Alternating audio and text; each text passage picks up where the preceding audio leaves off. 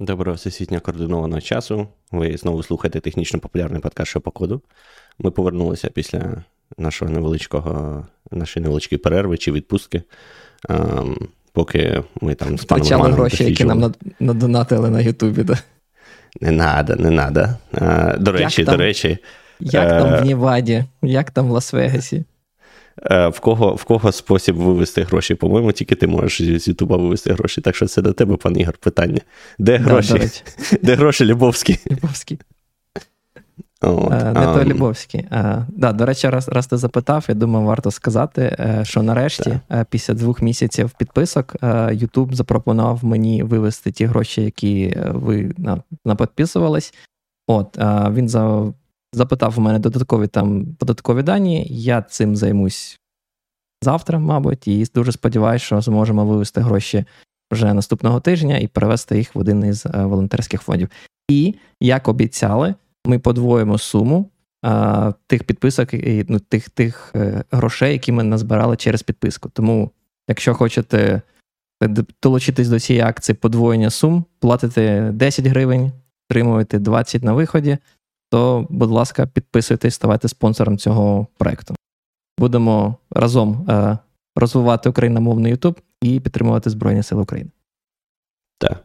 Я, мабуть, останнє хотів сказати якраз про цей момент, що нам, звичайно, приємна ця підтримка, і ця така свого роду монетизація дозволяє нам якось бачити трошки фідбек від аудиторії, але в той же час, що стосується підтримки ЗСУ, то...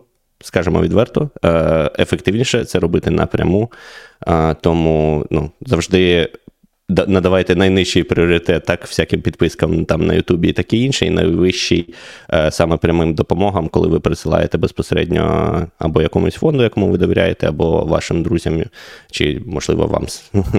Це ваш фонд, не знаю, залежить, який допомагає і закупає щось напряму. Тому так, особливо... Смерть росіян. Так, закупаю. Тому що треба більше, тому що цього ранку чи це ввечері, я, якщо чесно, ще сонний прочитав новини, але побачив, що там був жахливий приліт прямо по центру Чернігова і з жертвами, тому так, потрібно робити більше мертвих росіян, бо що? Це не годиться. Співчування тим сім'ям, яких це затронуло, але треба триматися. Так, тому допомагайте ЗСУ. А ми сьогодні будемо говорити про якісь дивні теми. Слухайте. Дивні? Його дивні. Це модно, стильно, молодіжно. Але ні, не подумайте, не про AI. Ми сьогодні будемо говорити про те, чи живі все ще безсерверні функції, так їх люблять називати, serverless functions. Я погоджуюсь з одним нашим слухачем, який сказав одразу, що це дебільна назва.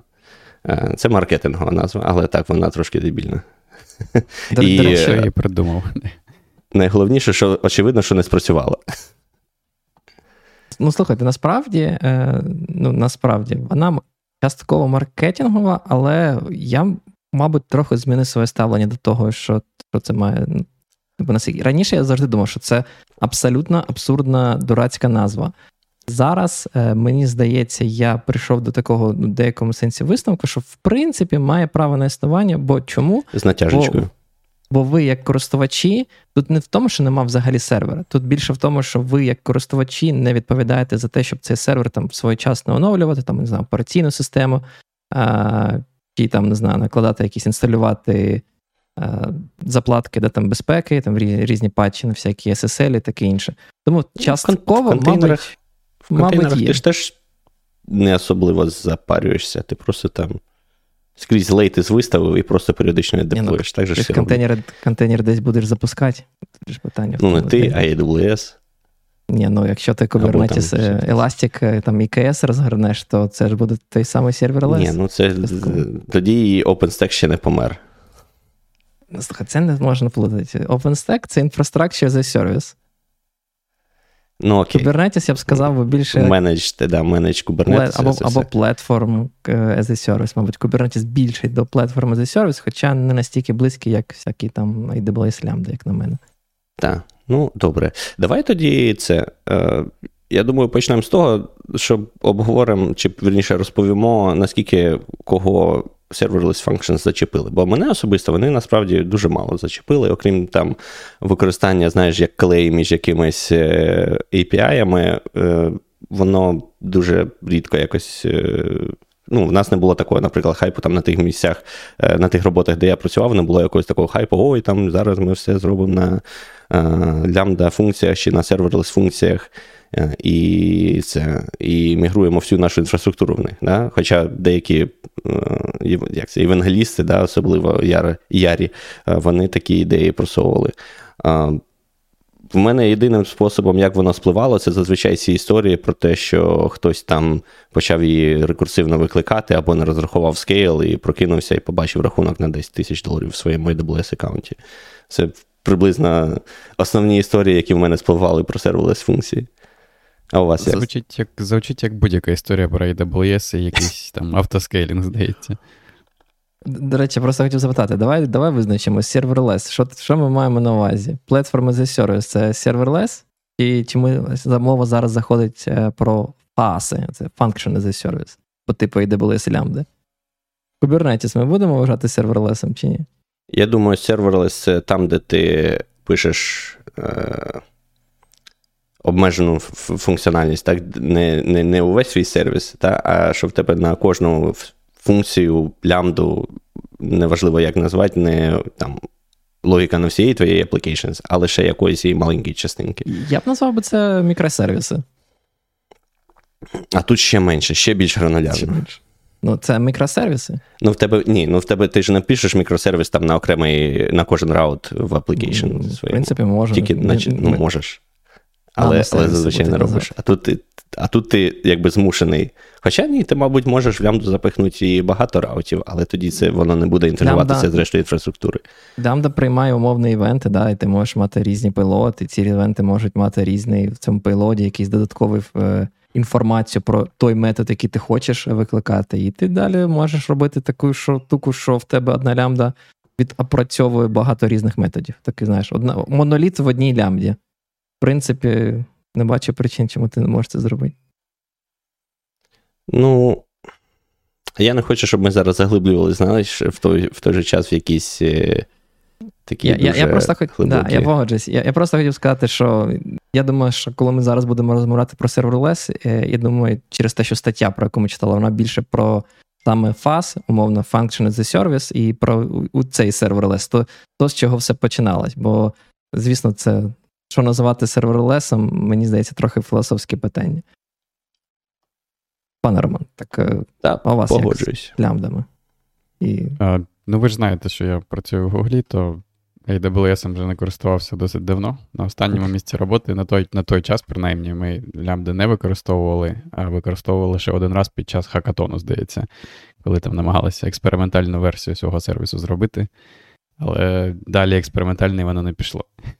Тому досвід в мене на практиці обмежений, але так, про філософські питання можу поговорити. В Гуглі ж є лямбди?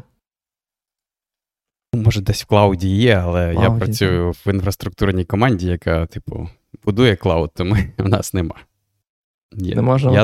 Наш сервіс запускається прямо на машинах, тому в мене не серверлес, а серверфул виходить. А як же eat your own dog food? Ні, ніяк. Та я ж кажу. Думаю, якщо б я працював би в іншій команді, яка там вище на декілька рівнів стеку нашого інфраструктурного, тоді може так, але там, де я працюю, там ніякого клауду, ніяких лямбд. І сервіси запускаються напряму на машинах. В мене, до речі, ми їх не називаємо, якщо ви читали цю книжку від Гугла про SRE, ми їх не називаємо. Сервер – це, типу, в нашій термінології це програма, яка має RPC або HTTP інтерфейс. А, типу, сервер, те, що ми зазвичай розуміємо під сервером, це машина або нода. Там, до речі, в коментарях вже все порішали, що серверлес, а що ні. Так що ми з тобою, пане Ігор, там порішали? Що вони там в коментарях розбираються? Якщо Kubernetes, і да, там менеджд Kubernetes, і ти менеджиш ноди, то, ну, в принципі, да, там є оця нотація ноди, але, в принципі, ти не підіймаєш їх сам, скоріш за все, це буде в тебе налаштований якийсь там автоскейлінг для цих нод, там навіть у AWS є своє рішення, яке дозволяє збільшувати і зменшувати розмір цього кластера. Ну і ти ці ноди, в принципі, скоріш за все, сам не провіженіш. Ти не вставиш туди всякі там, не знаю, файлбіти, не сильно паришся за security, бо використовуєш там якийсь, не знаю, Amazon Linux чи ще щось, і все в тебе добре. І більш того, сам AWS, да, тобі дозволяє ці ноди дуже, ну, і менедж Kubernetes ротувати, тим самим робити такий, умовно кажучи, zero downtime, ротацію твоїх нодів. Тобто ти не сильно паришся, це не так, що як раніше, да, тобі потрібно було з серверами брати і ті ноди, там, не знаю, або Blue Green робити, або трафік мігрувати. Тобто тоді ти сам займався цією оркестрацією, як тобі впевнити, що ти можеш оновити якусь ноду на там, останню версію операційної системи, так, щоб твій аплікейшн і сервіс не впав.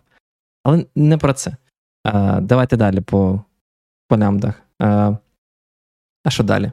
Давайте по статті. У мене особливо теж, я не можу сказати, що в мене якийсь там прямо великий досвід. У нас насправді є лямбда, крутиться. Вона така, ну у нас немає жодного продакшн лямбди з точки зору, що сам сервіс не написаний на лямбді. Лямбда зазвичай це оці такі мікроштуки інтеграційні. Особливо, мені здається, ідеальне рішення це ви для бота. Там в Slack хочете щось писати, і от ідеальний варіант. В лямбдочку прилітає якийсь івентик, ви там щось там робите і пишете повідомлення в Slack. Мені здається, у нас так моніторинг того ж CloudWatch стоїть, там, якщо якісь там 500-ки були на ЛБшках, то в там, спеціальний канал прилітають певні альорти. І от у нас, певно, багато лямб на ось таку штуку, але так, щоб прямо будувати саме наш веб-аплікейшн як сервіс повністю на лямбдах, окремий раут, окрема лямбда, ні, до цього. Я, якщо чесно, здивований, якщо хтось так робив. Бо мені здається, ну, це ж дурацьке рішення. Прямо от. Ну, диви. По-перше, мабуть, як це детальніше про статтю трошки скажемо, да? Що це стаття, яка називається Serverless Functions Postmortem. Да? Тобто одразу назва натякає, що типу ці функції вже померли, і ми от аналізуємо чому. Я, до речі, не погоджуюсь, що померли. Мені здається, коректніше було б сказати, не виправдали сподівань, тому що було очікування, що це просто захватить, знаєш, увесь світ технологій, як по типу AWS, що тепер ніхто не робить там свої клауди, всі в AWS ходять.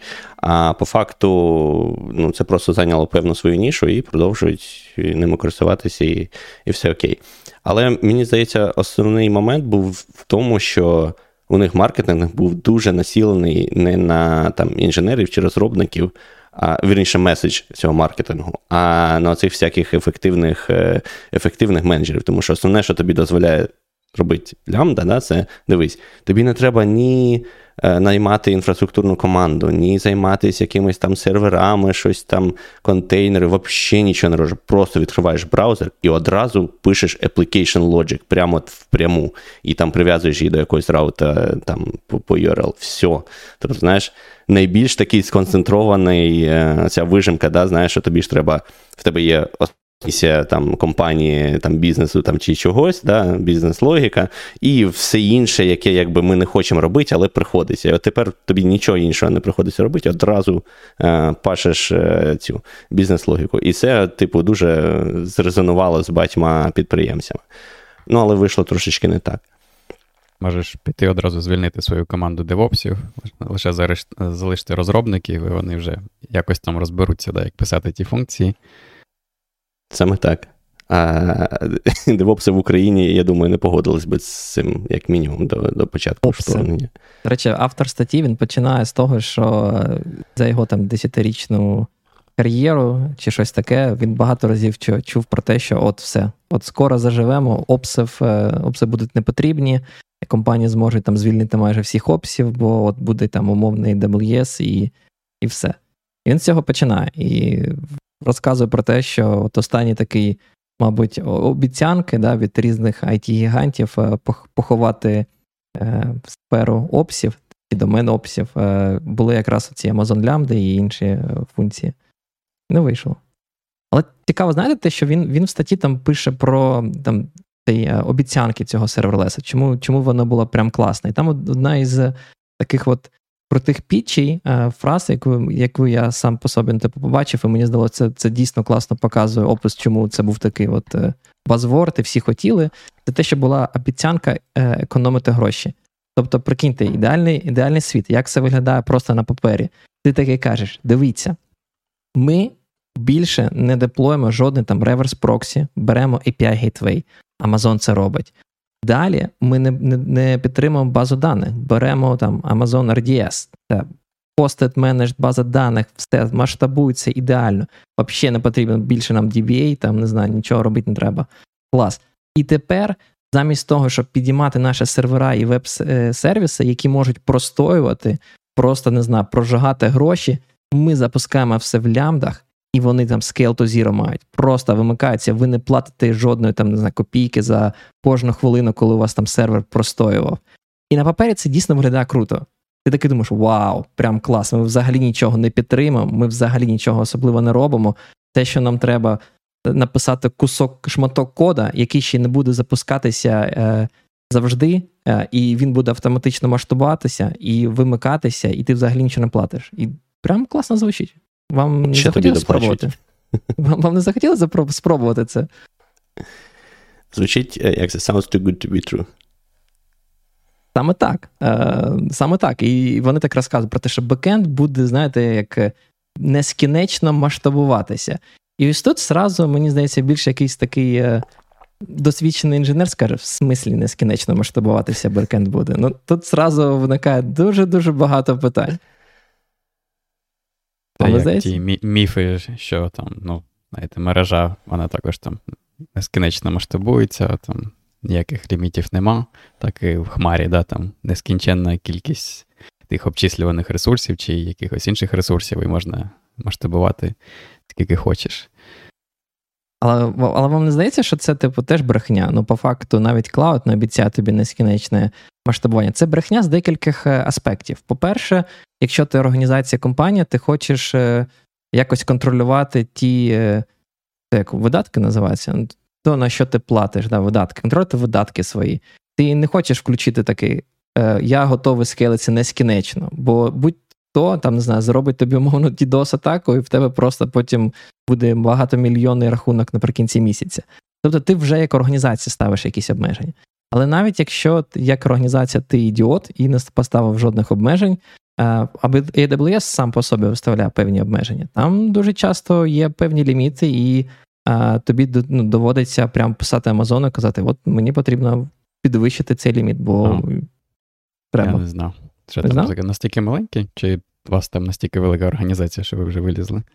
Та вилізли, там у них на аккаунт є. Я зараз от сходу не скажу, де ми вилазили саме по лімітах, але там є типу приколи на кількість EC2 інстансів за замовченням, мені здавалося, скільки може бути живих там. Можна вилізти. Вони, дивись, вони не те, що тобі скажуть, ми не дамо тобі більше. Але вони ці ліміти тобі ставлять. Тобто вони захищаються від того, що хтось просто так от рандомно не створить, бо Amazon теж можна покласти. Не. Випадково, там, не знаю, поставити якийсь цикл, ти там один користувач компанії Рога і Копита і написав скрипт, який підняв там 10 мільйонів віртуалок в Амазоні. Звісно, тебе одразу заблокують. Мені, знаєте, що це нагадує? Ну, це от ми про організаційну частину сказали, а мені ще це нагадує цю історію з мікросервісами, і там, як обіцяли, ще також масштабування, да, там всього і вся, дуже легко. Точно так же, тільки, як ми вже сказали, на типу, іншому рівні абстракції, гранулярності. Точно так же тут обіцяють масштабування цих окремих функцій, забуваючи про те, да, що ці функції, вони, типу, незалежні одна від одної, але вони якби вибудовують якийсь там пайплайн, да, або так чи інакше перевикликають інші функції, або там запити кудись в базу даних роблять. І тобто там, якщо ви промасштабуєте цей один компонент, це не означає, що він там далі не зупиниться, да, на там, наступному кроці, який буде невідмасштабований. Тому що там, наприклад, база даних так лінійно не може масштабуватися, як масштабується цей компонент, який можна просто запустити в декількох екземплярах. І тому ця історія з масштабуванням, вона, ну, типу, правда, але правда лише в обмежених випадках. Типу, не в загальному випадку, а в якомусь конкретному, де там проста якась функція, яка, наприклад, лише обчислення без якогось стану, да, виконує. Якщо ви там масштабуєте факторіали обчислення, то дійсно круто. Да, можна запускати, гроші заплатити і будете паралельно запускати скільки хочете. Скільки там у Амазона є і скільки у вас грошей є. Але, звісно, зі станом, це по факту я мав на увазі, що і навіть не завжди мова заходить саме про бази даних. Ну, тобто, іноді навіть там логіку, яку ви там будуєте, свою архітектуру, свого застосунку, це не завжди там простий якийсь там API-сервер, який, в принципі, нічого не робить, і така прокладка, да, там HTTP-інтерфейс до бази даних.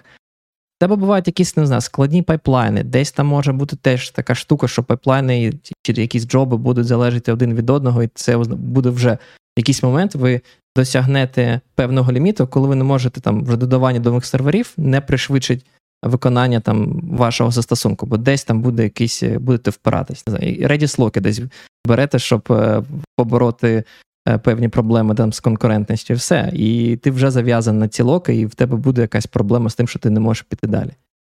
Да, до речі, вони, я не знаю, чим, я не дивився, Amazon з тебе збирає гроші за скільки виконувалась функція, да, і скільки пам'яті вона використала. Тобто навіть не скільки процесорного часу, скільки просто часу. Типу, ну, там, по-моєму, і виклики, за виклики теж є якась базова ціна. Просто от, там Ігор сказав да, про ці Redis-локи, це, до речі, цікавий момент у тому плані, що ти можеш там дивитися якийсь моніторинг, да, і там тобі буде показувати, що ти там, наприклад, і пам'яті, може, небагато використовуєш, там, і там, процесорного часу, а якщо виконується вона довго, то все одно будеш платити хоча б просто за час виконання. Бо вона там просто чекає, наприклад, локів чи щось таке. Це, до речі, класна штука. Я думаю, ми про це зараз ще поговоримо, бо, в принципі, мені здається, стаття, в яку автор писав, вона поділена на декілька таких секцій. Там перше, це обіцянки серверлеса, типу, що саме серверлес нам обіцяв і як воно все продавалося. Потім він починає про ці проблеми, про перелік проблем, з якими типу доводиться стикатися, коли це все використовуєш і чому це погано. Ми про обіцянки вже проговорили, будемо рухатись далі, чи хтось ще щось хотів додати? Ні, я думаю, можна вже почати про те, чому, ну, як автор описує, чому, на його думку, не вийшло. Угу. Там, до речі, да, декілька в нього таких, умовно кажучи, проблем, але цікаво те, що він почав з такої проблеми, як local development. Я скажу чесно, я про це ніколи не думав. Ну, але я згадав часи, коли, що пам'ятаєш, ми з тобою використовували Google App Engine.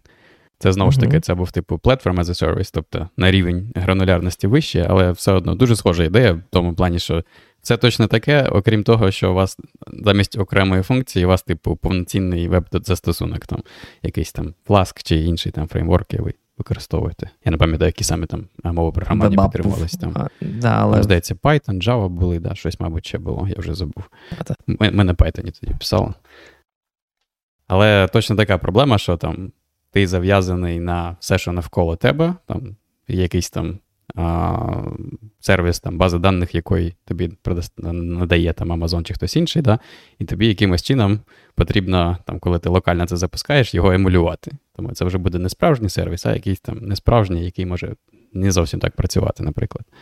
Ну, тільки, якщо чесно, зовсім не бачу, як це специфічно саме до serverless функцій, тому що ну, це проблема з усім. Бо в тебе код. Ну, тому що ти код завжди можеш без проблем запустити локально, а в тебе зазвичай впирається все в складнощі запуску всіх залежностей, які тобі треба, бо тобі там треба ще який-небудь SQS, там Q чи щось таке, базу даних. Ну, окей, це найпростіше, але ну, ти розумієш, про що я.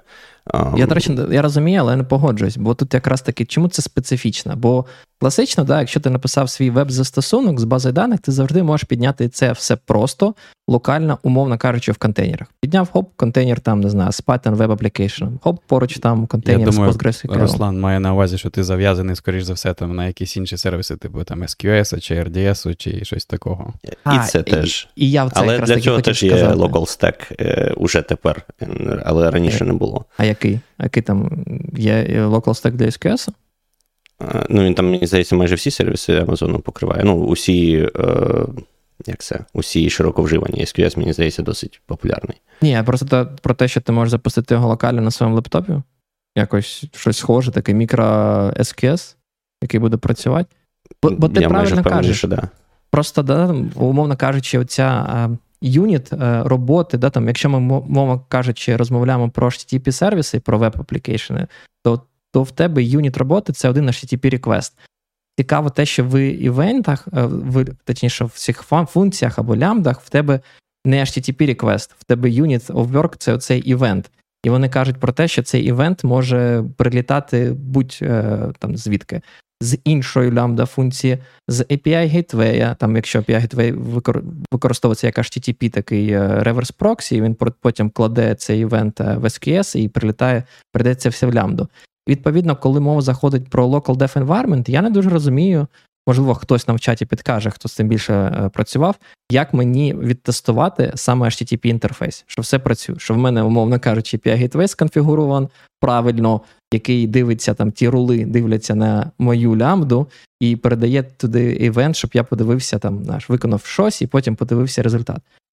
Я не розумію, таке виглядає, і автор, до речі, пише, що потрібно підіймати повністю тестову інфраструктуру для цього, який повністю мімікує продакшн.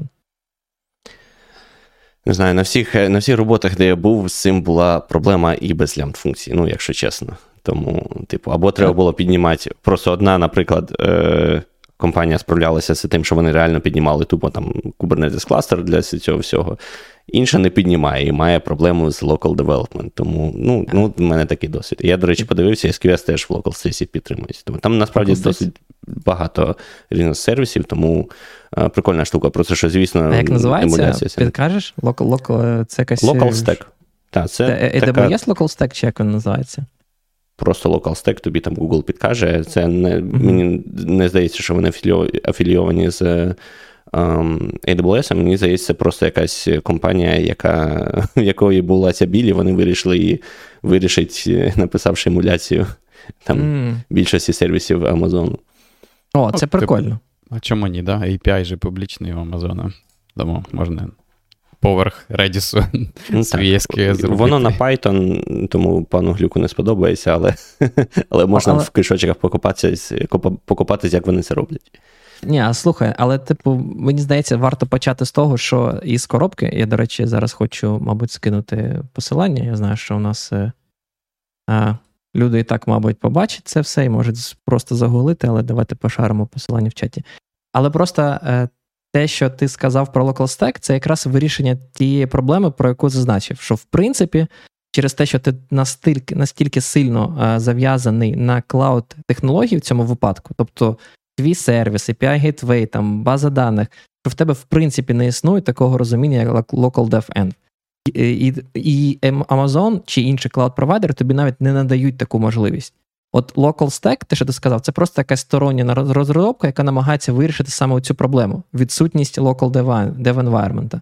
Треба подивитися, що вона вміє. Це цікава штука. Дякую, що поділився з нею. Але все одно залишається проблема, де, що раніше, там, коли в тебе був повноцінний застосунок, хоча б там всі раути, де, там, твого веб-застосунку були в одному процесі, ти його міг там підняти локально, там, з цим LocalStack, да, цій залежності свої підмінити якимось чином. А тут ще в тебе рівень гранулярності такий, що не лише ці окремі залежності, а навіть в твій застосунок вже він, розподілений, і тобі потрібно багато цих от функцій одночасно підняти, щоб вони щось змогли робити доцільне. Так. Підемо по іншому. Перепрошую, хочу прокоментувати чат, де написали, чому у нас в команді Google, а ми використовуємо терміни AWS. Я можу відповісти на це питання, тому що наш Google serverful, чи як там, парметол, там працюють на рівень нижче. Serverful через FUL чи FOOL? Double O. Вибачте.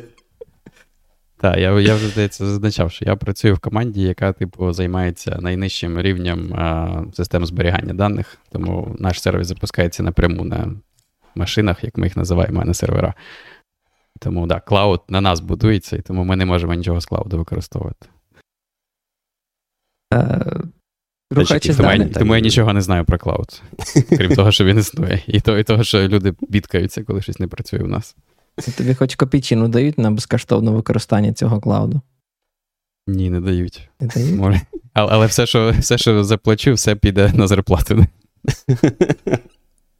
Я думав, вони просто не слідкують за утилізацією. Ти можеш просто там задеплоїти, не знаю, біткоїни майнить. Або запускати юніт-тести для свого open-source проєкту. Ні, ну я можу, типу, можу workstation підняти в клауді, да, це дозволяється. Ну, от бач. Будеш платити з карману, зі своєї карточки, власне, чи? Ні, там включено все. Включено? All-inclusive. Давай далі. Мені здається, все одно, що, скажімо так, local development, це, мабуть, ну, ця проблема не найкритичніша, що... Для мене це, якщо чесно, це прямо, типу, велика проблема. Але давай, думаю, поговорили. Наступний момент, який він теж підкреслює, автор цієї статті, це ресурс-утилізацію, да, там, утилізацію ресурсів. Тобто, скільки надати пам'яті вашій лямбді. І як налаштувати її правильно для масштабування. І він каже, що це прямо велика проблема. Я, якщо чесно, не знаю. В мене такі смішані думки. Давайте я хочу почути вас, що ви думаєте на цю тему. У мене, мабуть, теж. Тобто, основний посил автора в тому, що складно наперед вгадати, скільки пам'яті треба буде там зараз на функцію, або там, коли буде пікове навантаження, через те розробники роблять що? Вони виділяють запасом, так би мовити. І тоді оцей основна перевага функції, що ти економиш ресурси, вона трошки нівелюється, тому що всі вибирають для них там забагато пам'яті, так, щоб точно спрацювало. Ну, як результат, виходить не дуже. Він говорить, що потім це AWS вирішив через PowerTuning в лямбді, де, я так розумію, ти можеш якось там, ну, вірніше, AWS сам підлаштовує там пам'ять під потрібно на твої функції, базуючись на там минулих виконаннях і скільки воно з'їло пам'яті тоді. Але, ну, не знаю, це якось, якщо чесно, мені теж здається навряд чи такою проблемою, щоб от із-за цього не злетіли лямбда-функції, я щось не дуже вірю. Бо capacity проблема, це скрізь проблема. Цікавий момент, тому що коли в тебе окремо з тебе знімають гроші і міряють кожну окрему функцію, і вони типу повністю незалежні, там запускаються в окремих контейнерах, тобі потрібно оцей от провіженінг робити окремо, і ти провіженіш, типу, як ви вже сказали, на пік кожної використання функції. І потім в тебе виходить, що в тебе сума оцих от піків, замість того, щоб, знаєте, ці піки там могли б не співпадати по часу, наприклад, і так би тобі потрібно було, якщо б вони були в одному процесі, там в одному оточенні якомусь, ти міг би запровіженити ресурси таким чином, що в тебе не сума піків, а типу пік піків, типу максимально з цих піків, і тоді потенційно там менше пам'яті потрібно було б, наприклад. Так, я...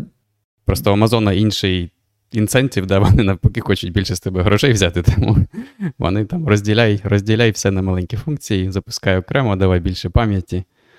Я просто коли сказав, що я, знаєш, так ставлюсь, не можу вирішити, просто тому що ця проблема не є вирішеною. Як, в принципі, пан Руслан зазначив, вона, в принципі, існує і для звичайних веб-сервісів. Ви там навіть, якщо в сервер фулі, умовно кажучи, деплоїте ваш сервіс на якусь там EC2 інстанс, там підіймаєте, та навіть в контейнері, просто звичайний там, не знаю, Ruby application підіймаєте в контейнері, скільки там в Kubernetes, скільки пам'яті виділити. Це завжди просто хороше питання, яке треба ставити. Можливо, те, що автор тут пише про те, що стає складно. Звісно, якщо ви виділяєте, мабуть, кожен метод і кожен HTTP цей verb, там delete, post, get в окрему лямбда-функцію, то кількість лямбда-функцій, яку треба зафайн-тюніть, там підрегувати memory, allocation і таке інше, воно збільшується. І тобто треба робити багато ресерчу. Це набагато складніше, ніж просто запустити, не знаю, ваш веб-сервіс і сказати, ну, я почну з 4 ГБ рама, а там далі будемо дивитися, наскільки воно працює. Але, в принципі, сама задача, вона не є вирішена. Ти просто збільшуєш собі трохи роботи, але зато буде і бенефіт краще, як ти сам сказав. Ти в ідеалі можеш налаштувати більш раціонально всі ці ресурси. Бо на практиці, коли мова заходить про веб-сервіси, я стикався з такою проблемою, що от є у вас там веб-сервіс, але буває, що в ньому деякі роути, вони потребують в певних ситуаціях більше CPU або більше пам'яті, то суттєво більше. І ви не хочете вже масштабувати цей сервіс просто в інстансах. Вам треба відмасштабувати тільки певні роути. І не дуже часто, з мого досвіду, надається час, щоб винести це все повністю в окремий новий мікросервіс. І те, що робиться, просто ви підіймаєте нові репліки цього сервісу з новими ресурс-констрейнами, там обмеженнями, і просто на рівні лоад-балансера проксюєте ці запити на ці більш жирні інстанси, коли певні роути тригеряться. І в принципі, для того, що все одно будеш цим займатися. Тобто просто з різних боків, мабуть, до цієї проблеми підходити. З лямбдами вам доводиться одразу про це все продумати, а з сервісною архітектурою доведеться, можна буде йти більш ітеративно. Це взагалі оцей міф, знаєш, такий, який продається цими клауд-вендорами, що в тебе скрізь автоскейлінг, все дуже красиво, все там ти от тільки налаштуєш раз, і в тебе все автоматично там піднімається на пікову нагрузку, опускається і там виключається там VM-ки чи контейнери на менше. І так все красиво, але на практиці, я не знаю, можливо в Гуглі так працює, але в більшості там компаній поменше, не працює воно так. Все одно потрібна ручна якась інтервенція, все одно люди готуються до свят, до пікової нагрузки там на свята і таке інше. Все одно в них зазвичай немає автоскейлінгу для stateful, всяких сервісів і таке інше. Тому, типу, теорія одна, а на практиці все досить по старінки, так би мовиться, робиться. Тому, не знаю. Знову таки, мені здається, це не щось таке, що специфічно, по-перше, для лямбда-функцій. І, це якісь проблеми, з якими всі там, не знаю, живе весь AWS. Типу, да, в них там є автоскейлінг, все, але, буває таке. Я не думаю, що це послугувало б якби тим, що сервелес-функції не використовуються. І наступна, коротше, остання. Я щось по всім пунктам, що автор називає як initial problems, да, початкові якісь проблеми, щось вони мені... Да, не погоджуюсь. Він каже, що observability – це проблема, тому що тепер нам треба покладатись на виключно на логи і трейси. Я думаю, пан Роман теж не може дебагер на живому сервісі запустити, який крутиться в Гуглі. Він теж покладається на те, що запущено в продакшені, у всякому разі. Він теж покладається на логи. Ви не повірите, був випадок, мабуть, декілька місяців тому. Запускали дебагера, правда, не на цьому, не на низькорівневому сервісі, а на менш важливому, але була проблема, що ми не могли зрозуміти, чому він не запускається, і потім, типу, його прибиває, щось типу Кубернетісу після того, як він там не відповідає на запити. Запускали, все вийшло. Я показував там своїм молодим колегам, які не бачили в очі GDB, як використовувати. Там були в шоці люди, що можна там Python дебажити і там дивитися Python стек-трейси. Ви мене пугаєте. SRE-інженера у вас, колеги, GDB ніколи не запускав. Я думав, просто, не знаю, береш когось в SRE, не запускав GDB, просто сразу з кандидатів прочерк, не підходить. Може, вони в останній лей-офф, вірніше, так і вирішували. Люди різні є. Люди приходять молоді з університету лише. Не всі бачили очі. Ой, мені, до речі, здається, з університету якраз більша ймовірність того, що він там відкрив GDB чи дивився якісь внутріші. Бо заставляли на C писати, щось. Відволікались, так. Коментуючи твою, це observability, це якийсь бред він написав, якщо чесно. Скажімо так, мені здається, окей, закінчу, я потім додам. Він просто ще якось дуже підмінює поняття в тому сенсі, що він каже, що у вас є або лямбди з distributed системи, або моноліт. І я не дуже розумію, як це взагалі пов'язано. Тобто, чому він порівнює саме з монолітом? І взагалі, що таке моноліт в його розумінні? Якщо в мене там в системі, скажімо, 5 сервісів. Це моноліт, і це ще не моноліт. І, відповідно, мені здається, це якесь дивне визначення. Якщо в тебе distributed система, то тобі все одно потрібно вже налаштовувати observability. Якщо ти налаштував собі якийсь такий нормальний distributed observability stack, яка в біса різниця в тебе один сервіс, чи 100, чи 1000, чи мільйон? Особливо не повинно це якось впливати на твою можливість. Більш того, він каже про те, що складно сказати, чи живе твій застосунок, чи не живе. От в моноліті просто, а з лямбдами складно. Це теж якась дивна штука. Що в його розумінні живий мікросервіс, чи сервіс, чи лямбда? Це вміти відповісти на якийсь умовний пінг, health, те, що процес живий. Просто в тебе є 100-500 нюансів, коли в тебе процес живий, пінг буде працювати, а сервіс буде по факту мертвий. Бо, не знаю, там, коннективіті до RabbitMQ зламалась. От зламалася, все, ти не знаю, DNS не резолвиться. І ти це узнаєш тільки в рантаймі, коли будеш робити якийсь реально бізнесовий запит. Це в мене все. Я скажу так, якби це було гострою проблемою, я не бачу, в чому проблема вбудувати, ну, типу, якби це було прям екзистенційна загроза продукту AWS, мені здається, вбудувати дебагер прямо в веб-інтерфейсик, от взагалі без проблем було б. Ти там запускаєш функцію, чи там чекаєш, коли вона запуститься, і тобі там дебагер видається, от як VS Code зараз, тільки в AWS, прямо в консолі. Я впевнений. Ну, це ж тоді треба тобі якусь... Це дорого. Це тобі потрібно якусь окрему ноду виділяти. Бо, так це ж все serverless. Просто один з інвокейшнів в тебе висить на дебагері.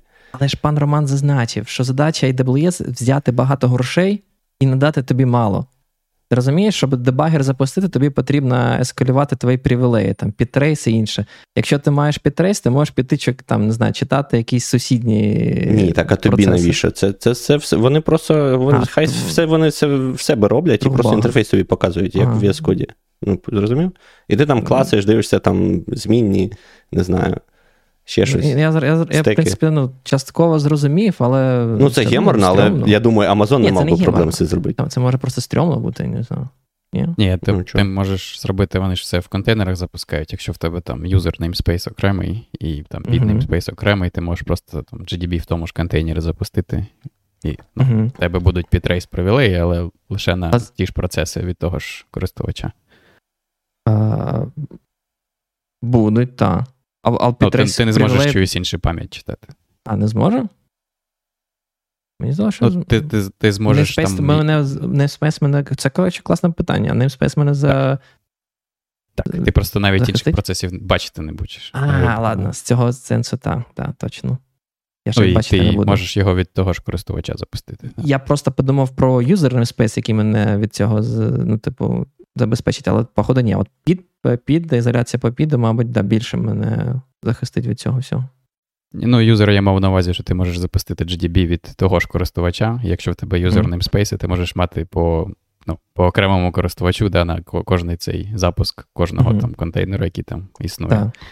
І тоді ти можеш запустити GDB в тому ж контейнері, і ти і бачити піди не будеш, і чисто фізично ти маєш доступ під рейсом лише до процесів від того ж користувача. Бачите, ми перейшли вже на Linux namespace знову. Там, і тут випуск про Linux namespace і контейнери. Треба знайти і залінкувати його. Тут. Дивіться в правому верхньому куті YouTube-чату. Але я погоджуюсь з тобою з тим, що ти казав, що як тільки у вас там вже більше одного сервісу, то так чи інакше вам потрібно інвестувати всі в ці логи, в distributed tracing. І тому, тут, мабуть, не так... Ну, єдине, що відрізняється, що тепер просто, трейси будуть довшими потенційно через те, що у вас багато цих от функцій, які там поєднані один з одним, а так більше все інше однаково. Там пан Глюк розійшовся в коментарях. Слухай, пане Глюк, я коли був на конференції, бачив ідеальний стікер для тебе на Девконі. Просто, але в мене, він був в одному екземплярі, і якась діваха прямо рвала його переді мною з розовим волоссям. Я це ніколи не пробачив. Але там був стікер, на якому було написано якось там Works on Shitty Python чи щось таке. От мені здається, це було б ідеальний стікер. Я обов'язково пошукаю, якщо я ще знайду де-небудь такий самий. Спеціально для тебе. Так, вибачте, ліричний відступ. Мені цікаво про дівчину з рожевими волоссями. Це було дуже важливе зауваження, що в неї колір є волосся. Те, що найбільше кидається тобі в очі. Неприродній колір волосся, він найбільше кидається. Ну, залежить від дівчини, звісно. Але як називати людей, які дискримінують за кольором волосся? Я її дискриміную за тим, що вона стікер вкрала той, що я хотів взяти. Останній. Ладно, давайте рухатись далі. Бачите, я боявся, що ми на 40 хвилин не наговоримо. Та ми ж мастаки про всяку фігню. Як відкриємо ретяку, більше не закриваємо, да? Експерти в усіх технологіях. Самі не використовували, але все можемо розказати. Але знаємо, як треба. Продакшн проблема. Це його, мабуть, майже остання секція в цій статті, де він Він, до речі, чомусь взагалі виділив, да, там initial problems, тобто початкові проблеми і потім production проблеми. Чому він їх поділяв, я не сильно зрозумів. Ну, типу, знаєте, він там той же самий observability і різм. Клас. Це про, як називати тих, хто дискримінує за кольором. Так, хейрізм. Мені теж сподобалось. Цей просто тип, він observability якогось біса записав до initial problems, а не до production problems. Ну, тобто для мене якась дивна в нього ця границя, але ну, не буде. Latency. Каже, що з latency прям проблема. Каже, оцей scale to zero ніфіга не працює нормально. Ну, типу, каже, якщо у вас лямбда пішла, да, там, типу, заскерилась в zero, ви не витрачаєте на це гроші, повільно буде перший реквест. Тому, говорить, треба... Якщо Java на лямбді, на Java написано. Каже,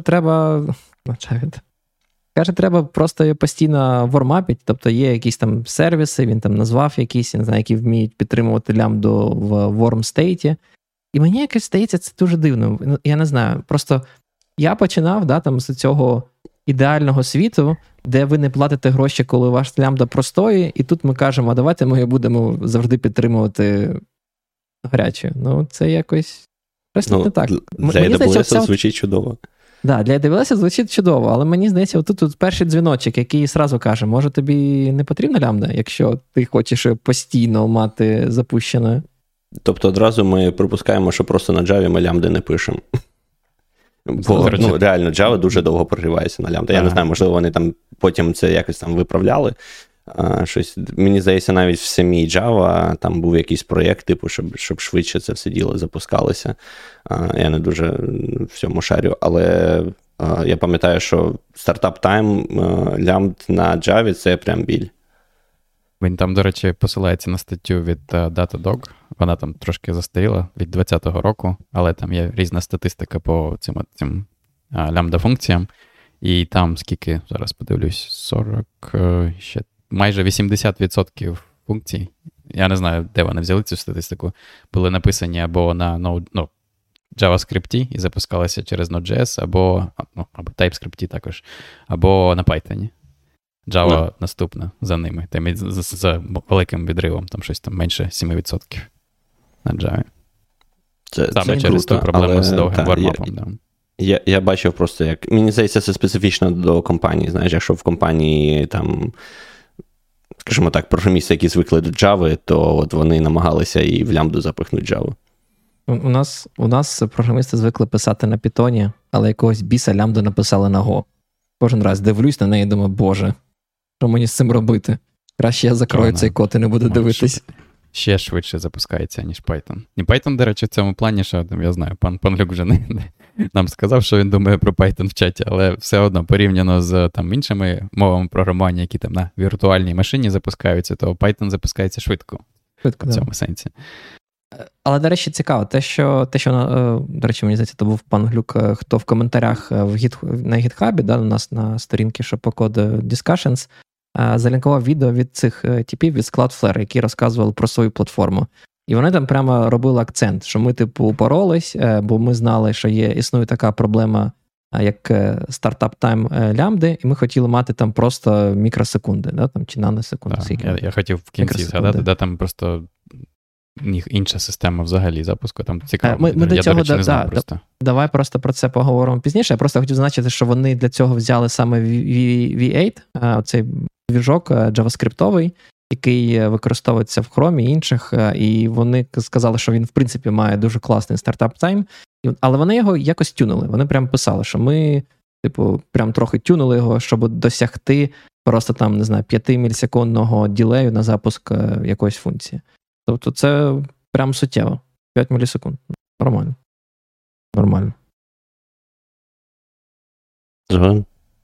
Взагалі, Cloudflare – це така компанія, мені здається, underappreciated, да? Недооцінена, тому що багатьма вона все ще сприймається як там якийсь CDN, але вона насправді дуже багато всього вміють і роблять. І це вже насправді такий собі другий AWS просто в світі більш там мережевому, бо в них сервісів, всяких функціональностей дуже багато. Від всяких там просто загальних security до DNS, до serverless і таке інше. Там прям копати не перекопати. Я навіть їхні акції купив. Це настільки я вірю в Cloudflare. Але дуже мало. Але купив. Ну? Дві. Дві. Буду називати тебе пан володар акції Cloudflare. Давайте рухатись далі. Latency, ми, до речі, про latency зазначили, да? Ну, зрозуміло, latency дійсно повільно. Ну що, треба, це трейд-офф, ну, типу, треба це розуміти. Я не знаю, мені здається, будь-який інженер прекрасно це розуміє, що якщо у вас сервіс... Не знаю, мені здається, це, мабуть, найбільше... Так, до речі, перше, я погоджуюсь, що відео чувака дуже класне. Мені, до речі, не сподобалось. Я не знаю, чому мені не зайшло. Якось в фоні включив, і воно було не про що. Ну, якось, але в плані, там, мені здається, вони адресують, знаєш, багато pain-points, так би мовити, serverless. І, ну, і варто пам'ятати, що це відео, там, здається, 4 роки тому, щось таке. Uh-huh. От, так, а що я спочатку хотів було сказати? Мені здається, що latency – це якраз найбільша така проблема, тому що, ну, трейд-офф між чим і чим. Якщо ти вибираєш піти, так би мовити, ва-банк і все запихнуть в лямбда-функції, і в тебе тут раптом скажений latency на запуск всього, то, ну, це прям проблема. І як ти її там, чим ти її затрейдофиш? Ну, єдиний трейдоф – це, типу, не робить лямбда-функції і залишатись. Ні, ти включаєш оту штуку, яка постійно запити робить, і платиш більше. І просто платиш, як за постійний сервер, тільки дорожче. Event bridge. Бо, до речі, всі ці штуки в AWS дуже часто вони кажуть, ну, тут ціна буде як EC2 інстанс, плюс якийсь такий піня за те, що ми вам якусь високорівну штуку придумали. Але знаєш, що я хотів сказати? Про те, що, ну, основна, мені здається, проблема latency, ну, в першу чергу, це от якраз таки цей scale to zero. І ця проблема, ну, яку потрібно розуміти, що вона теж нікуди не дівається. Там в Kubernetes мати швидкий scale to zero, це теж той самий челендж. Тобто, наприклад, із коробки він вам взагалі не дасть такого функціоналу. Там той horizontal под автоскейлер взагалі політ там кожні 15 чи 30 секунд метрик сервера, і, ну, це довго, це неможливо. Є канетів рішення, але вони там роблять тим, що вони там свою проксю вставляють, яка вміє тримати коннекшн, проактивно підіймати поди. Але коротше, там тобі зазвичай scale to zero зазвичай не потрібен просто. Ні, що потрібен? Всі хочуть мати scale to zero, не платити за ресурси, які не використовуються. Просто це на папері звучить класно. Типу, створив, ніхто не користується, вимкнув. Ну, так ти просто вимкнув і пішов, і все. Ну, типу, якщо ніхто не користується, то в тебе інші проблеми, я би так сказав. Ладно, якщо не всі завжди користуються. Пішли американці спати, ніхто не користується. Прокинулося, американці користуються. Ніхто не дивиться порно в 9 ранку? Так не з іншого боку планети дивляться. Але ну, тут просто, знаєш, більше проблема про, як це, твої облігації перед там, умовними клієнтами і там, користувачами. Якщо вони хочуть, щоб ти їм продав якийсь там швидкий доступ до свого API, і вони там користуються, там, що вони очікують, що твій запит буде там в рамках, не знаю, 30 мілісекунд відбуватися, то scale to zero взагалі не варіант. Але компаніям хочеться. Кажуть, а що це, він хоче 30 мілісекунд раз на добу. Ну, типу, непорядок. Це таке. Далі. Що там ще було цікаво? Ну, кажуть, що дорого. Скелінг, да, дорого. Ну, мені здається, очевидно, ми вже багато раз цього торкнулись. Повільні деплойменти. Це якийсь булшит, якщо чесно. В мене прямо зрив мозку. Мені здається, він має на увазі, що накатити, там, оновити там, всі твої там, 1000 лямбд, чи скільки в тебе їх для всієї твоєї бізнес-логіки. Оце, мабуть, довго. Мені здається, це більш не довго, це просто логістично складно.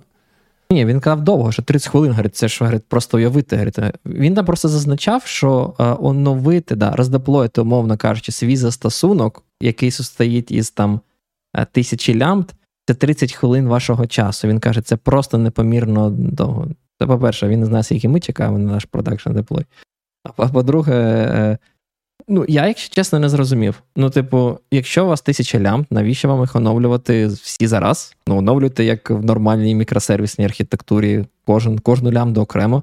Намагайтеся, щоб вони хоча б сусідні версії там, ну, були сумісні по API і все. Може, вони так пишуть, що треба одночасно оновлювати, якщо не працює. Звісно, думаю, що так і є, якщо чесно. Але це ж проблема не лямб. Ну, типу, взагалі унікальна не лямб. Якщо в тебе є декілька мікросервісів, ну, тут вибирайте, або ви робите якісь гарантії по API, і хоча б на сусідніх версіях, або робите blue-green deployment і деплоїте все таким от великою какашкою. Так, і останнє в нього тут ще security, і от з цим поінтом я прям категорично щось не погоджуюсь, тому що навпаки лямбда це максимально ізольована якась типу проста, ну, простий юніт, да, який ти дуже просто можеш оновити dependencies порівняно там з...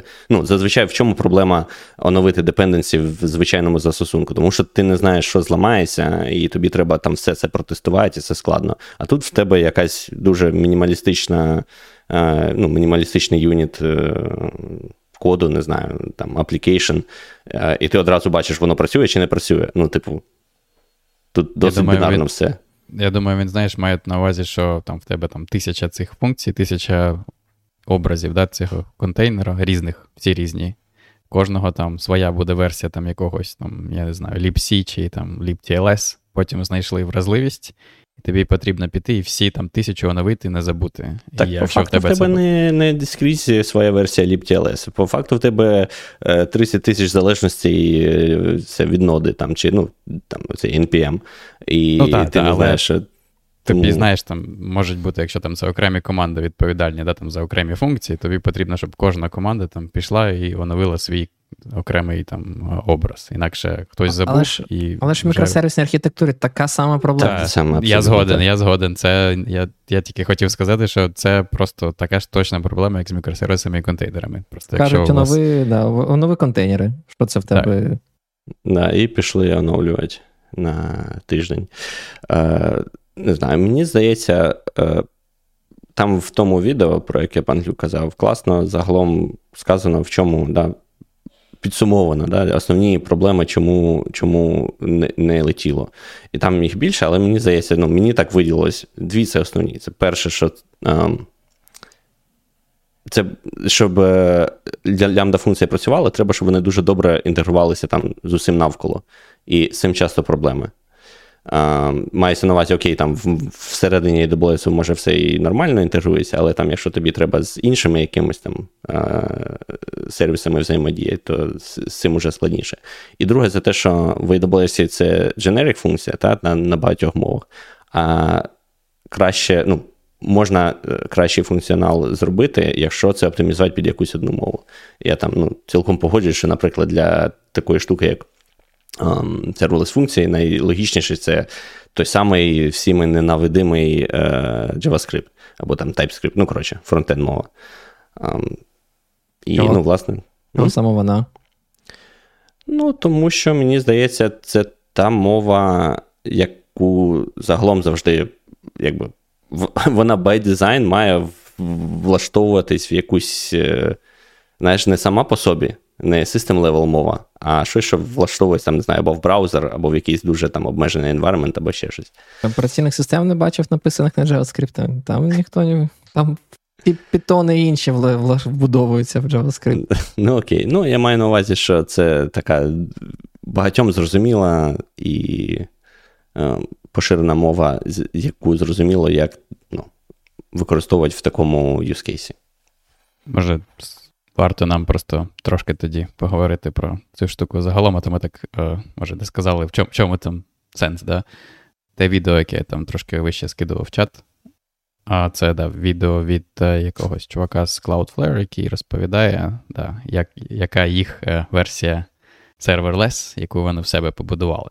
От, він там наводить такий аналогію з тим, що як історія, да, розвитку цих обчислень, що спочатку там для кожного сервісу були якісь там фізичні машини, да, там на окремий сервіс окрема машина, потім прийшли до того, що це незручно і дорого, і захотіли запускати все в віртуальних машинах, яких може бути там декілька, да, на одну машину вже, і там простіше їх їми керувати, і простіше масштабувати, там, чи змінювати, чи оновлювати, чи перекидувати між машинами там фізичними. Потім перейшли до того, що і це недостатньо, і можна ще більше, то ще економити на тому, що, наприклад, на віртуальну машину у нас там, на кожну віртуальну машину додаткові розходи, бо там копія там, да, ядра, наприклад, операційної системи в кожному віртуальній машині своя. Можна цим не займатися, можна мати одну фізичну машину з контейнерами, і тоді там не потрібно мати ці от копії ядра, там, да, зайві розходи на віртуальні машини і ворклоуди таким чином запускати. І це, по суті, контейнери, це так у нас процеси. І поінт оцього чувака з Cloudflare, що те, як serverless бачить собі там AWS, там Google і інші, це, що вони, по суті, вони це ті самі контейнери з іншим інтерфейсом. Тобто все, що вони роблять, да, вони запускають ворклоуди як окремі процеси з тим, для ізоляції, да, і використовують контейнери, але те, що вони кажуть, що цього недостатньо. Недостатньо в тому сенсі можна зробити ще краще, можна не мати оцього накладних розходів на процеси взагалі.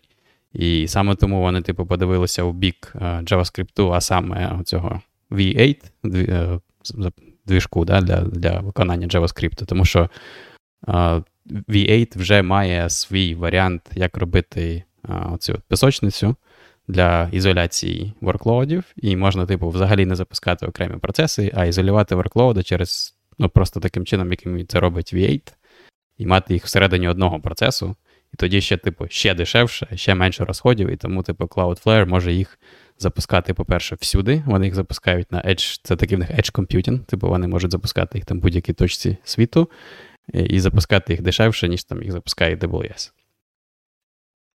Це такий, типу, selling point в нього. Нам потрібно поговорити про цей, про Wasm колись, не зараз. О, так, да, до речі, я забув сказати, да, що вони, типу, пропонують, да, можна запускати або все, що компілюють, транспілюється в JavaScript, або запускати все, що компілюється в Wasm. Тобто, в принципі, можна написати щось і на Rust і запустити в Cloudflare. А просто який вони рантайм, да, там для цього, що у вас є зараз ці Васі, да, Васі, як воно жахливо звучить, інтерфейс, да, який запускає. Він зараз, до речі, дуже сильно пропагують як альтернативу контейнеризації в певному сенсі, бо там можна на рівні рантайма накладати там певні обмеження, що я не хочу, щоб цей рантайм там мав доступ до мережі чи файлової системи, чи ще кудись. Так, от вони, до речі, також там в цьому відео, і я окремо читав там на їх сайті, що вони використовують, да, якісь там можливості V8 щодо того, що можна обмежувати доступ до різних ресурсів. Вони там повністю забирають доступ до файлової системи, наприклад, забирають доступ до мережі, окрім того, що ви можете писати і читати в якийсь локальний сокет, і потім той рантайм, який вони вам надають, з того вже сокету може якось проксювати HTTP запити на вихід і на вхід. А, ну, типу, це все звучить прикольно, але якось все це, ну, на тому, да, що V8 правильно реалізує цю от ізоляцію. Тобто в нас більше немає цієї ізоляції, яка там просто приходить з операційної системи і там того, як працює віртуальна пам'ять в процесорі. Тобто все, що це все от пісочниця, вся реалізується в V8. Якщо там буде бага в V8, наприклад, то тоді можна буде поламати цю ізоляцію. І вони там окремо пишуть, що вони роблять додатково, типу, до того, щоб якось забезпечити безпеку. І вони там роблять речі на зразок, вони моніторять все, що ви робите, а якщо ви там починаєте там багато процесора використовувати, або там починаєте ви таймер перевіряти постійно, ну, знаєте, там, як цих вразливостях процесорних, там, типу, спектр, де ви вимірюєте, скільки там часу займає доступ до якогось там місця в пам'яті, то якщо ви щось таке робите, то вони, типу, вас мігрують, ваш workload в окремий процес з окремим V8 і, типу, ізолюють таким чином. Ну, тобто, все це якось евристика така виходить. Тобто, не кожен, якщо б вони для кожного так робили, то в них би були б звичайні процеси, звичайні контейнери, а так в них, типу, щось середнє, гібридне рішення, і там для більшості вони можуть використовувати оці от, вони, isolate вони називаються, здається, ці от пісочниці окремі V8. Вони можуть їх в один процес запихувати, а інколи вони можуть переносити в різні. Але цікаве відео, я згоден. Подивіться. О, ще на цій прекрасній ноті? Більше години, якраз, трохи більше. Мені здається, так. Да. вже якось поговорили, ні до чого не прийшли, що будуть далі розвивати сервісні функції чи serverless функції. Я думаю, що то просто насправді якась трохи дивна стаття. Як, вона не дивна. Вона, правда, зазначила деяку правду про те, що дійсно якийсь хайп навколо цих serverless функцій зменшився, і це правда. Але мені здається, в принципі, дуже дивно, що якщо хтось хотів побудувати, от просто замінити HTTP сервіси, просто замінити на функції. Ну, мені здається, це якось дивною штукою. Але я думаю, чесно, Cloudflare все ще всіх захватить. Воно ще захватить світ. І, можливо, там всі будуть будувати свої аплікушки на... Але вони навіть це називають функції serverless. Вони це називають, і завжди називали Cloudflare Workers, якщо я не помиляюсь. Вони дозволяють там писати кастомну логіку там, для генерації там, статичних сайтів, щось ще. Вони там прямо цей Cloudflare Workers багато куди інтегрували. Я, до речі, давно хотів їх попробувати, але не зайшов. У них, до речі, дуже великий безкоштовний тір. Прям там щось мільйони запитів на день. Я не знаю, такої щедрості я давно не бачив. Ну, бач, підсаджують.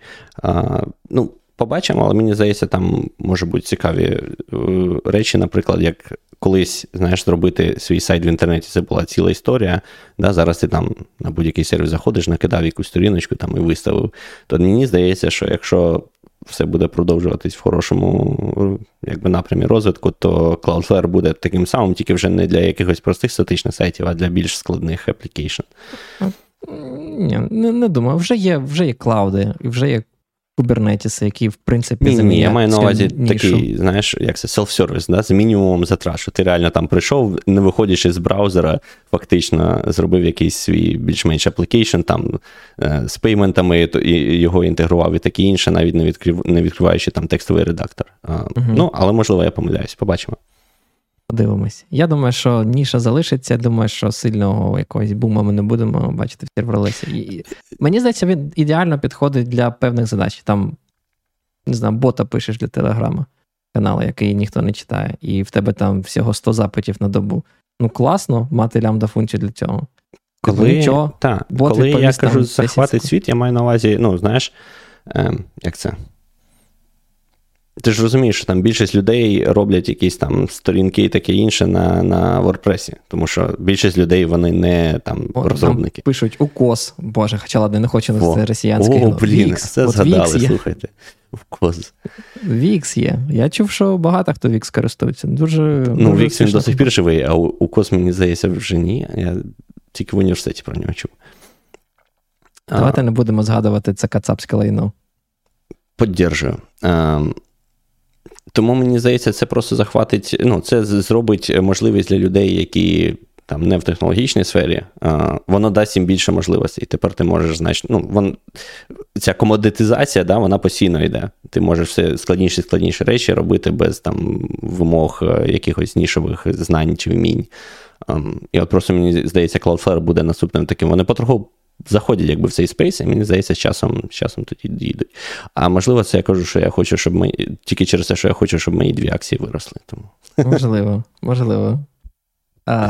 Пропоную на цьому, до речі, забув сказати, ми забули проговорити. Сьогодні був наш ювілейний 50-й випуск, хлопці. 50-й випуск. За рік тільки один раз пропустили. Минулого тижня. Говоріть за себе, пан Ігор. На Новий рік ми ще не виходили. Не виходили? 2 рази виходить. Так. Я пропустив трішечки більше, але в нас зато тут нормальний HA. Все як в книгах написано, тому... Треба мені ще налаштувати OBS, навчитися користуватися, і тоді вже точно буде HA. Проведу з тобою. Поки в нас HA на 2 репліки, лише страх. У нас HA, але є нюанси. Як завжди, куди ж без них. На цьому будемо закінчувати. Дякую вам ті, хто був з нами, хто дивився нас наживо, хто слухав нас наживо, хто буде дивитися нас в записі і слухати нас в записі. Не забувайте підтримувати Збройні Сили України. Це ми нагадали цього разу 2 рази, і на початку, і наприкінці. Продовжуйте, це дуже важливо. Підписуйтесь на цей канал, поширюйте посилання. Приходьте до нас в гості, якщо є якась цікава тема, та навіть якщо немає якоїсь теми, просто напишіть нам, скажіть, хочу до вас в гості побалакати, ми залюбки вас приймемо. І та, до нових зустрічей, залишайте коментарі. Пока. Всім пока.